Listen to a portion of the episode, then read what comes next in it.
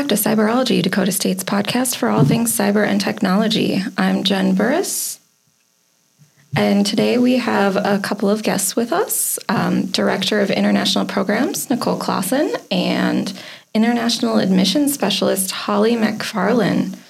Uh, welcome, ladies. How are you today? Good, thank you. It's really nice to be here. Thank you very much. Okay, so why don't you start by just telling us a little bit about your backgrounds? Um, my name is Nicole Claussen, and I'm currently the Director of International Programs here at Dakota State. Um, I've been working in this field for about 20 years. Uh, prior to that, I was a middle school teacher. Oh, So, always been in the field of education. Uh, definitely enjoy working with the international students and sending our domestic students abroad. What led you to the transition from middle school teacher to international programs? It, it was an easy transition, still working with students, just a little bit older, um, still having a lot of interactions. so, Sure. Yeah. Excellent. What about you, Holly? Um, well, I am an international admissions specialist here at DSU. I kind of got into the field of international education through teaching English to speakers of other languages. So um, that's what I did my undergraduate degree in. Um, following that, I um, taught English in Kyrgyzstan in the Peace Corps for a year until COVID kind of put a stop. halt on that? yeah, to all things international, lots of international yeah. travel. Um, so I came back to Ohio. I'm from Michigan, and I got my master's in international education. And so this was my first job after getting that degree. Okay, excellent. well, yeah. we're happy to have you here. Happy to be here. Okay, so why don't you tell me a little bit about both of your roles in international uh, programming and what you kind of do? Um, so, uh, our entire office works through the entire process of the applicants. So, it starts when they possibly inquire and want information, and then throughout the application process and all of their documents. And then once they've been accepted, we send them their immigration paperwork. So, Holly and I work together on that process. And then um, once they get here, we do a lot with them. We want to make them feel welcome. We want to make sure they have a successful experience while they're here. And then even when they graduate, they continue to be our F1 students while they go out and work um, for one to 3 years. So that entire process is um, serviced by the International Programs Office, where Holly and I are at. And then I think I'll let Holly talk a little bit about the study abroad side of our office. Absolutely. yeah, so I do lots of the admission processing, like Nicole said, international credential evaluation, um, admissions decisions. I also work with the study abroad side of things. So um, I think we'll probably discuss it a little bit later, but I advise students on what programs might uh, fit for them to go study abroad for semester programs or summer programs or even faculty led week long programs. Okay. So, yeah, that's another aspect of what I do here. Very cool. Probably something that um, people don't always think of immediately when they hear international programming. Yes, yes. Um, I think that it's. I think it's lots of people are surprised. I think when they hear that international programs doesn't just do incoming students, but also sends U.S. students to. I think we have over twenty countries we can send students to. Very cool. Um, can you name a few of those countries? Sure, Thailand, um, every, pretty much all of the UK, Italy, um, Kenya. I'd love to get a student to go to Kenya. That was that was my goal. One of my goals when I was here. Um, Spain. Um, can you? Most of Europe, of Yeah. course. Um, we have Japan, Thailand, Oh. Australia's one. Australia, Austria, Yep. uh, Germany, most of So, Europe. quite a uh, variety then. Yeah, we really have a lot of variety, and Yep. and and a lot of students think that that is something that is out of reach for them. They don't think, oh, I can't afford it, I can't do it. Um, the programs that we work with are very affordable. You, they still pay their tuition to DSU. It's just the housing, and depending on the country they pick, the housing may be the same as Madison, South Dakota. Oh, wow. So we're really trying to get the word out and and let the students know that it, it isn't. Um, there aren't financial barriers to some of the locations. And then, of course, Holly always, you know, really expands on what it can do for their resume, their um, potential for making new contacts, for possible jobs when they graduate. There's just so much out there. Um, and just the global perspective that they're gaining and what that can bring bring to the table once they get a job. Absolutely. So, um, what is it like working with students from all over the world? Uh, I think it's amazing. You know, as I said, I started as a middle school teacher. Didn't really know a lot about international education. Um, it's amazing. You learn so much about their country. You learn the cultures. You know, if you haven't traveled outside the U.S., you just think everybody is acts like an American. Everybody lives the same way, mm-hmm. basically, and you just learn to you appreciate all the perspectives they bring. You pr- appreciate the the cultural things that they share with the domestic students and the community of Madison.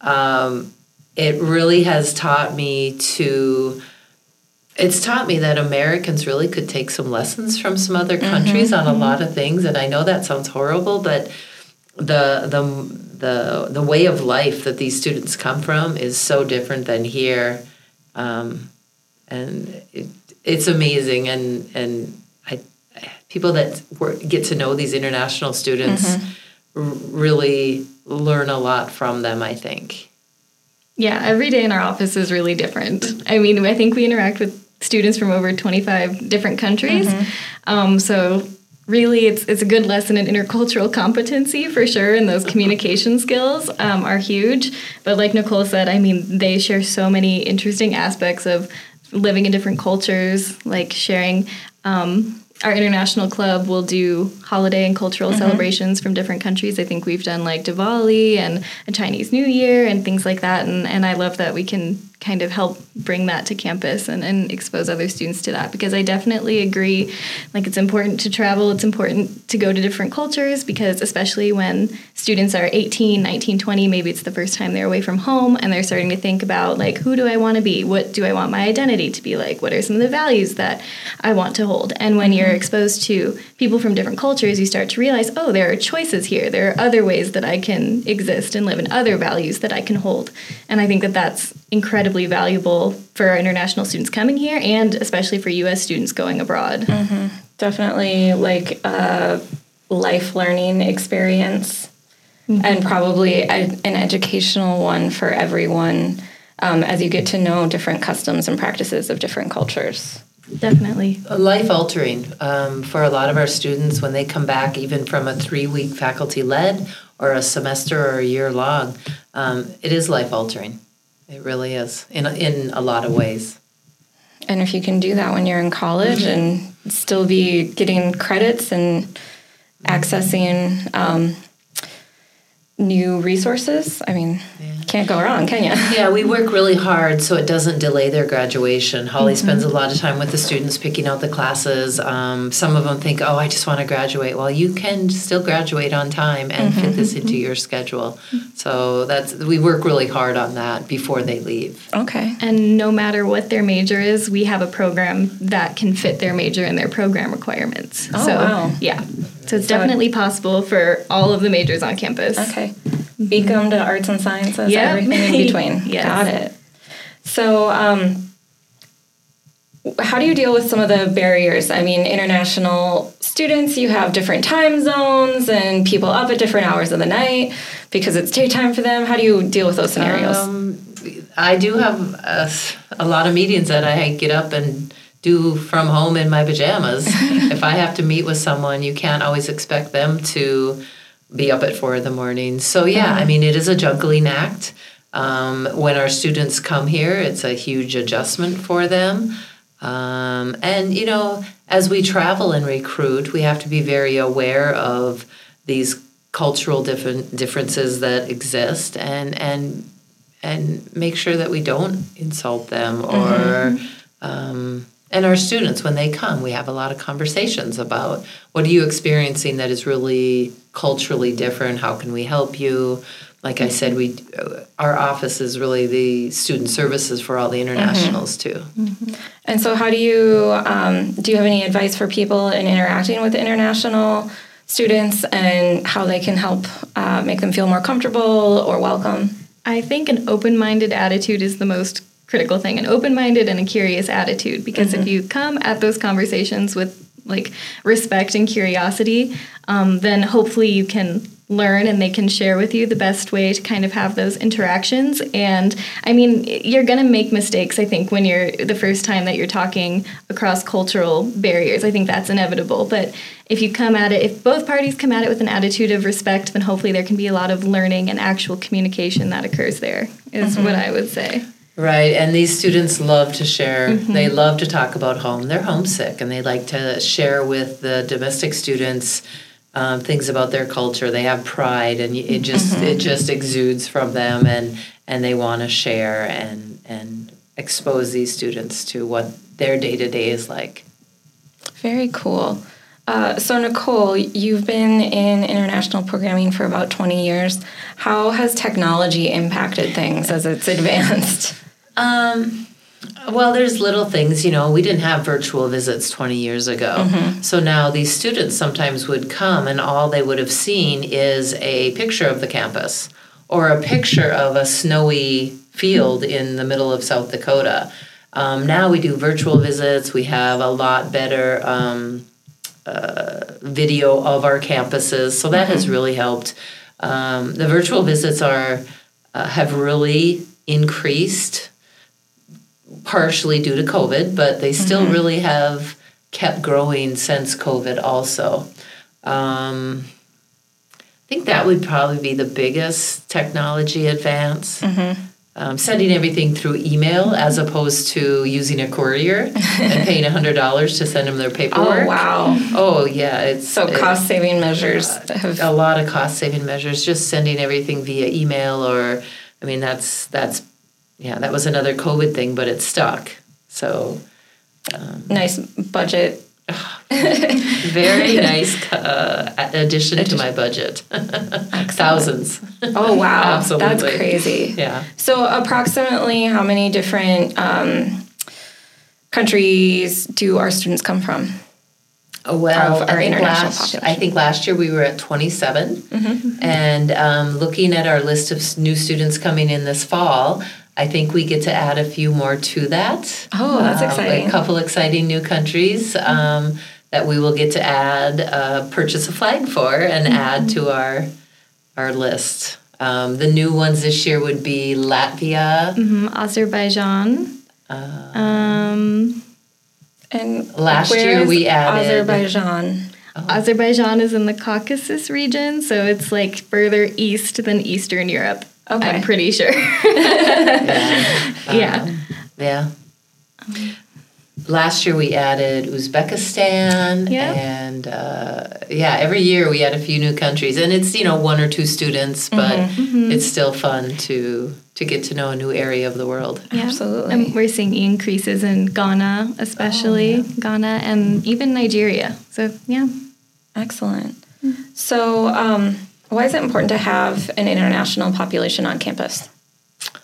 Well, I'll start with that and then let Holly add to it. Um, we've touched on it a bit already, but um, some of our domestic students haven't left the country. Some of them haven't left the Midwest. So I think for them to being able to communicate with some of these students in the classroom, and then what these students can add to classroom discussions, they add a whole new perspective. And it's a global perspective. And as these students then graduate and go out to work for these companies that are global, they've at least been exposed to a little bit of that. Um, I, I think that's one of the bigger bigger reasons. And i think that um, our students need to realize when they go work for these companies they, they need to know how to appreciate these cultural differences um, and, and have having been exposed to them is Makes it a much easier, faster transition, I'm sure. exactly Especially with a lot of the majors on DSU's campus, like with the technology focus, like lots of the technology sector is very globalized. So, I mean, it's across all majors that it's important, um, but especially, I mean, those skills will suit you in all of the Every fields. field. Yeah. Okay. Um, so, Holly, why don't you tell us a little bit more about the study abroad opportunities for DSU students? I think that is something that a lot of people maybe don't know as much Yeah. about. Yeah, for sure. So all of our options for study abroad are you can find through our DSU Study Abroad page. We partner with two organizations. One is called KEI and one is called Magellan. Um, each of those have different countries. Sometimes they're overlapping, but different countries that students can be sent to. Um, if you if students want to know more information, they can obviously contact our office, come to international programs, but they can also look at that website and really get a very detailed. Um, just very detailed idea of what it would look like cost wise, what locations they have, what courses are available. All of that is available to students right now through the website. So that's so they can get started on their own this summer. They they can get started on research. I hope they will reach out. They have to reach out and go through our office eventually. But yeah, it's it's all of that information is there for them. Mm-hmm. Okay.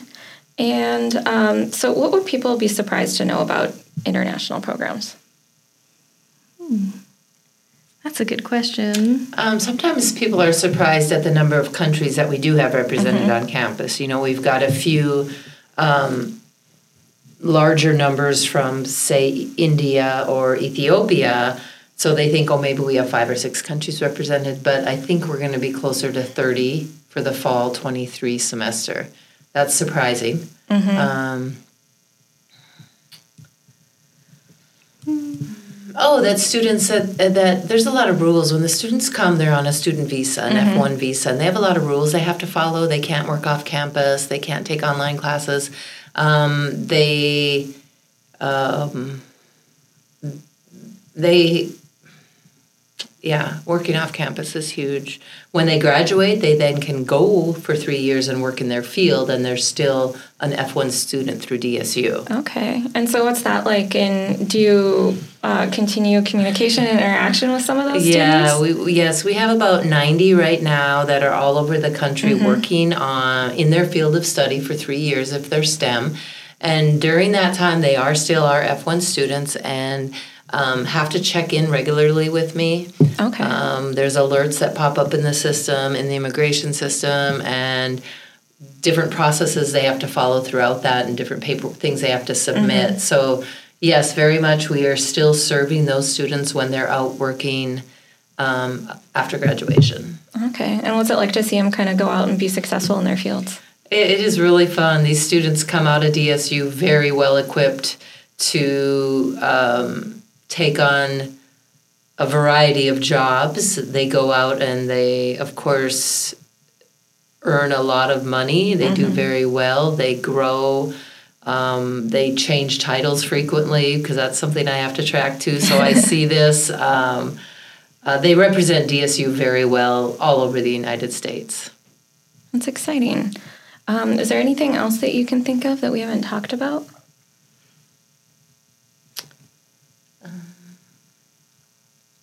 No, I think we've pretty much touched on everything. Okay, so um, what's the best way for people to contact you guys if they want to learn more about um, international programming?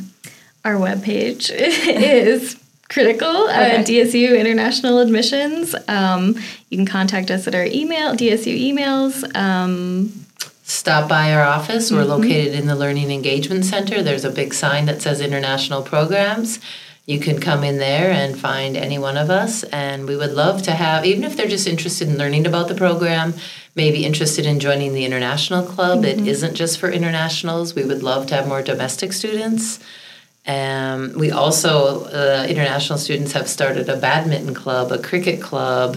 They've really expanded the international club. Mm-hmm. so if any domestics are interested in in joining any of those, um, we definitely would love them just to stop into our um, offices and and find out what they're interested in learning, whether it's study abroad or joining some of our clubs where they could meet international students.